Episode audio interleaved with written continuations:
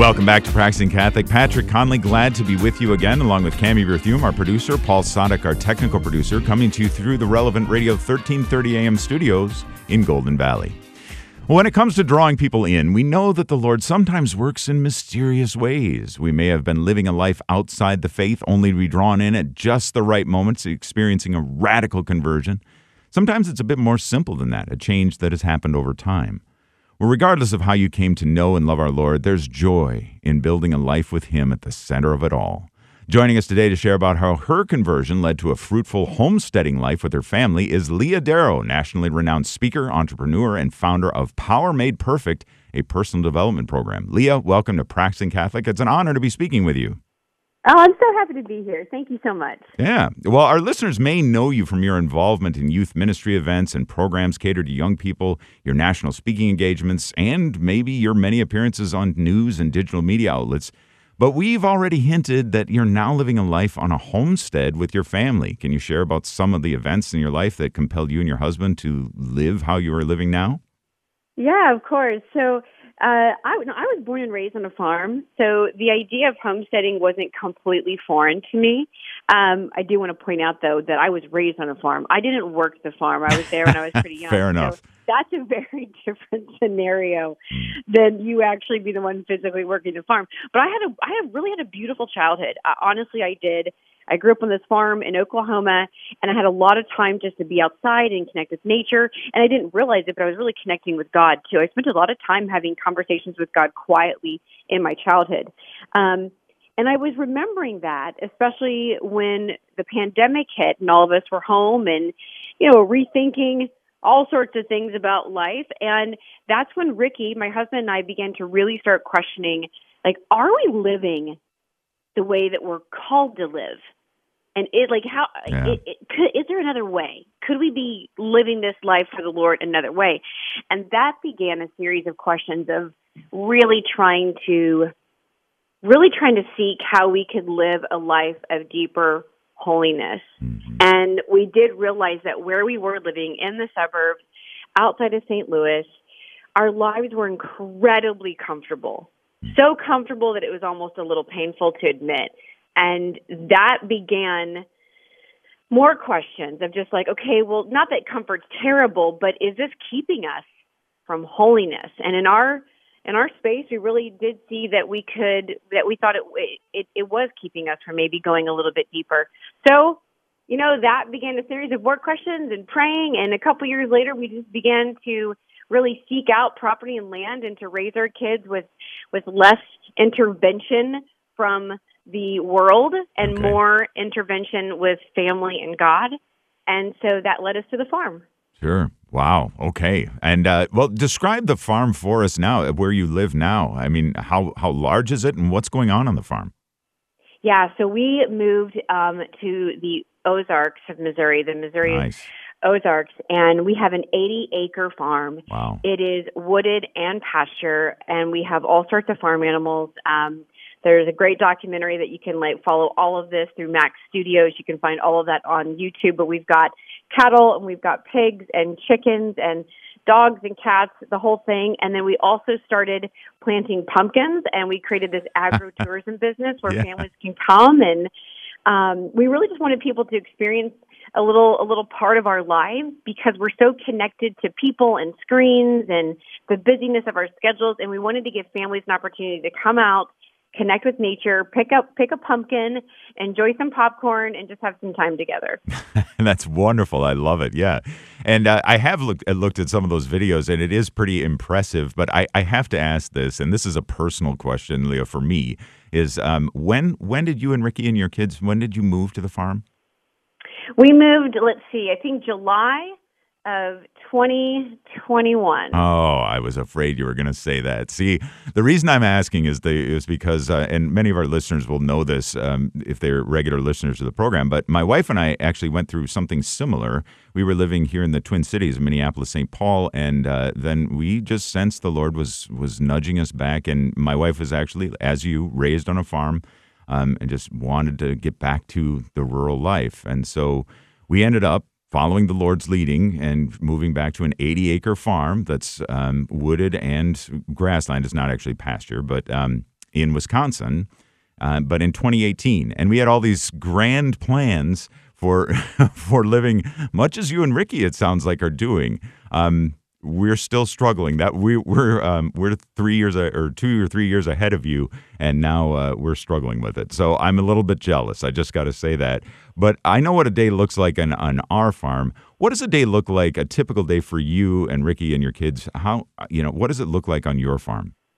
Yeah, so it all depends. Everything is really based on what we have growing in the ground and the animals we have on our farm. So that really regulates um, our schedule.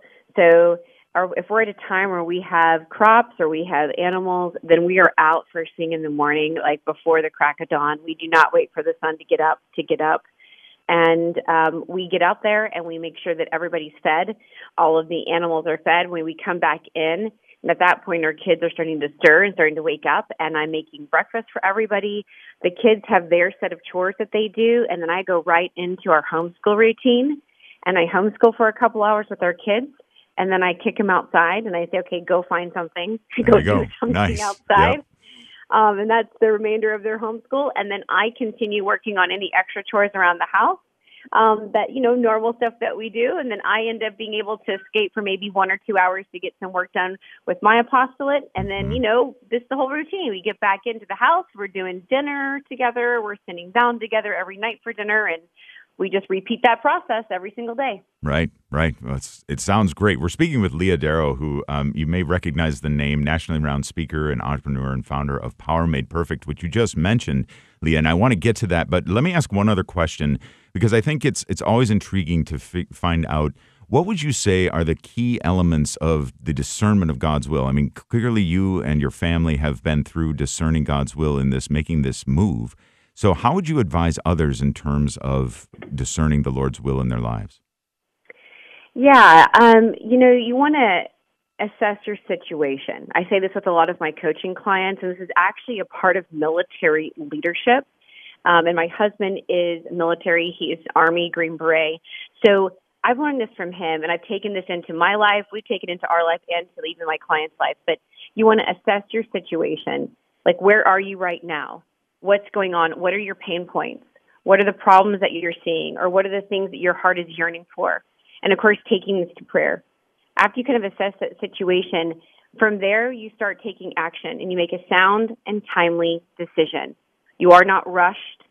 You you have a sense of peace about it, and then you step out of the boat. And that last piece is that you execute, and of course, from the military standpoint, they say execute with violence of action. You're not using that phrase, I guess. well, you know, to be honest with you, I actually do. Okay. Because it's based in Scripture. Matthew eleven twelve says, "From the days of John the Baptist until now, the kingdom of heaven has suffered violence, and men of Mhm. violence take it." Okay. That heaven, heaven, like for us to choose holiness in our life, we do do a violence to ourselves. We do a violence to the comfort maybe that we're living in. We do a violence to the sin that we're attached to by breaking away. And so there's something about that that I think really does resonate with people when we talk about this of like, how can I do the same thing or how can I take action in my life? And it's just all sitting down and being able to calmly walk through these steps with the Lord. But at some point, the Lord is going to call you to take a step out of the boat. And when he take when he when he asks you to do that, it's not going to be comfortable and it's not going to be safe, and you won't see that there's a safety net. So sometimes that does happen, and we have to trust that God will recalibrate our path. He will make straight our path if we do get a little off course. hmm Amen to that. Well, that's great. I appreciate it. I mean, that's that's wonderful to hear. Let's talk about now. Let's, let's shift over to the related thing here. A new personal development program you've you've come up with called Power Made Perfect. And I'm just first from the outset. Um, did your did your change, your family's change to the rural life, did that influence you coming up with Power Made Perfect? It definitely did. This was something that's been in the works for many, many years. Actually, it, you know, it kind of started. I've been a I've been a public speaker now for over 15 years, hmm and I've I've I love this work. I love it so much. But I realized that the work really began not on stage, but afterward when I would receive people and they read lines of people and they're talking to me, and what they're really wanting is coaching. They're wanting to be like, hey, listen, I got this situation. What do you think about it? Um, hey, this, this same thing you talked about happened to me. How do I take a step forward in the direction? They weren't really coming to me saying, hey, what prayer should I pray more? But it was practical life skills. They were really looking for something practical and more personal development. Um, and I love the personal development world, but so much of it is void of faith and void of God. And so, us taking this step and having many years of working towards leaving our life in the city and really relocating and doing life on the farm, growing our own food, really helped me implement all of the coaching techniques that I had been sharing with people for the past 15 years. And all of that I decided just to put into one program to allow people to access something that I've been doing for so long with me and my family and that I could share with people so they don't have to wait in line with me after a talk to get some personal development stuff. They could okay. just be able to be a part of this program together. Nice, nice, very good. And I assume just uh, Power Made Perfect brings to mind uh, 2 Corinthians 12, 9. Um, the Lord saying to St. Paul, My grace is sufficient to you, for power is made perfect in weakness. Um, yes. Is, yeah. Is yes. Exactly. That's the, that's the entire okay. scripture verse that the whole thing is founded on. Is that there is power in God, and and His power runs through us. Yeah. God's divine power, His divine energy runs through us, and we can access that and take charge of our life and be accountable in our life as well with the Lord. Yeah. Okay. Fantastic. And what does it what does it look like if people want to get involved? I mean, as you as you explore the options there, I mean, what what's on offer through Power Made Perfect? Absolutely. So I do group coaching. I do offer private one-to-one coaching, and that's a little bit more specialized. But I do offer group coaching. We just launched this last group in February. If you still want to join in, you probably could. You're just a couple weeks behind, but I'll be launching another one after Easter where we can you can join in again, and it's a 90 day challenge of personal development and uh, and you can look at my website and honestly just look to see what other people say because I can tell you all about it but you really need to listen to other other people who have taken the program and taken the course and act, seen actual change in their life. It's just really phenomenal what God is doing with just being able to activate the skills He's already given us with Him. Yeah. Okay, very good. And uh, you better you better mention the website at least a couple more times. So uh, yeah, where where should they go? Yeah, just go to my website, leahdarrow.com. It's also on all of my links and all of my social media. You can follow me on Instagram or Facebook, and you have links there. It's leahdarrow.com. You go to coaching. It's all right there for you. You can take a look at everything, and then just be ready to um, to start up after Easter with me. Mm, that sounds great, Leah. Uh, we're we're impressed and and uh, just very grateful that you've appeared on the show today. So I'll I'll ask you as we just before we let you go, how can we how can we pray for you and for one another and in all the senses that the Lord is leading you to help with this coaching? How can we really support and uphold one another in prayer and how can we do that for you? Well, one, if you could pray for me for deep healing within me. We've lost two babies through miscarriage over about a mm-hmm. year span, and that is just a continual healing that goes on, and um, that's going to take some time. So, just prayer for me personally with that would be great. Yeah. And how we can really pray for each other is really showing more compassion for everybody's situation. We all come from a different experience. We all experience reality a little bit differently. And I know that sounds strange, but our background, how we were raised, the things that have happened to us and with us, all influences how we see the world. And so if we kind of keep that in mind, we might have a little bit more understanding for other people in our life, especially during this time of Lent, and really be able to strip ourselves of judgment and just be more curious about ourselves and others in our life. Uh, okay, great advice, and we will certainly we will certainly be praying for you and for one another uh, yeah, as you said, acting with compassion towards one another. So, so grateful that you've joined us, Leah. Thank you so much for taking the time to be with us. And God bless you and Ricky and your kids as you continue to uh, forge this new life and see the fruits that God is bearing in and through your life. Thank you for being on the program. You are so welcome. Have a magnificent day. You too.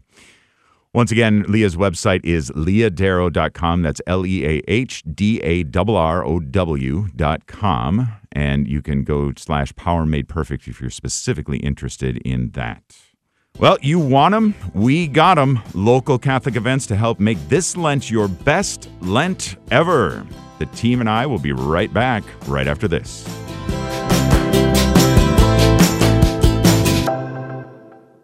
Here's what real freedom is. Dr. Edward Sri. Our culture says, do whatever you want. Whereas a Catholic understanding of freedom, a biblical understanding, is much deeper than that. So I always say to my students, are you free to play violin? And on one hand, they say, oh, yeah, I like to play violin. And I say, okay, here's a violin. Now go play me a Vivaldi concerto. I have a boy that plays violin. He can actually play Vivaldi. But my students, they're free to make noise. They're not free to play the violin beautifully. And that's a good way of looking at life. Modern American says, oh, yeah, you're free to do whatever you want. But a Catholic would say, well, do I have the virtues to do that? Generosity, patience, self-control, courage. Then I'm going to be free to make my life a gift to God and my family and my friends. If I don't have the skills of a violinist, I'm not going to be able to play the violin with excellence. And if I don't have the virtues, I'm not going to be able to imitate Christ, to be a good son of God, to be a good family member, to be a good friend. Talk radio for Catholic life. We are the violin. God is the bow. Love is the music. Relevant Radio. Welcome back to Practicing Catholic. Hey, uh, you know we give we keep giving all these website recommendations, and so as you're online checking out leahdarrow.com, as you're online checking out spo.org, if you're online checking out archspm.org/synod to keep up with all those things, you might as well open another tab and go over to practicingcatholicshow.com where you Might can as well. yeah, I, I mean it's easy, like two clicks and you're there. So um, check out our archives shows there, as well as looking for podcasted interviews of your um, your favorite interviews. Have another listen to them. Well, I got to say we got some we got some great things to promote today. We've got first of all the School of Divinity Grad Studies Info Night. This kind of tickles my academic bone a little bit here. So Tuesday, March 7th at the St. Paul Seminary, you can enjoy dinner, meet future professors, and discover graduate programs at the St. Paul Seminary School of Divinity. You can find course offerings, you can learn more about scholarship opportunities, you can get answers about the application process, all of this Tuesday, March 7th at the St. Paul Seminary. And Holy Cross is back with their annual 40 Hours devotion. So, Sunday, March 12th is the solemn closing of that. Um, it includes joyful Eucharistic celebration, inspired preaching, and um, transcendent ceremony. So, that's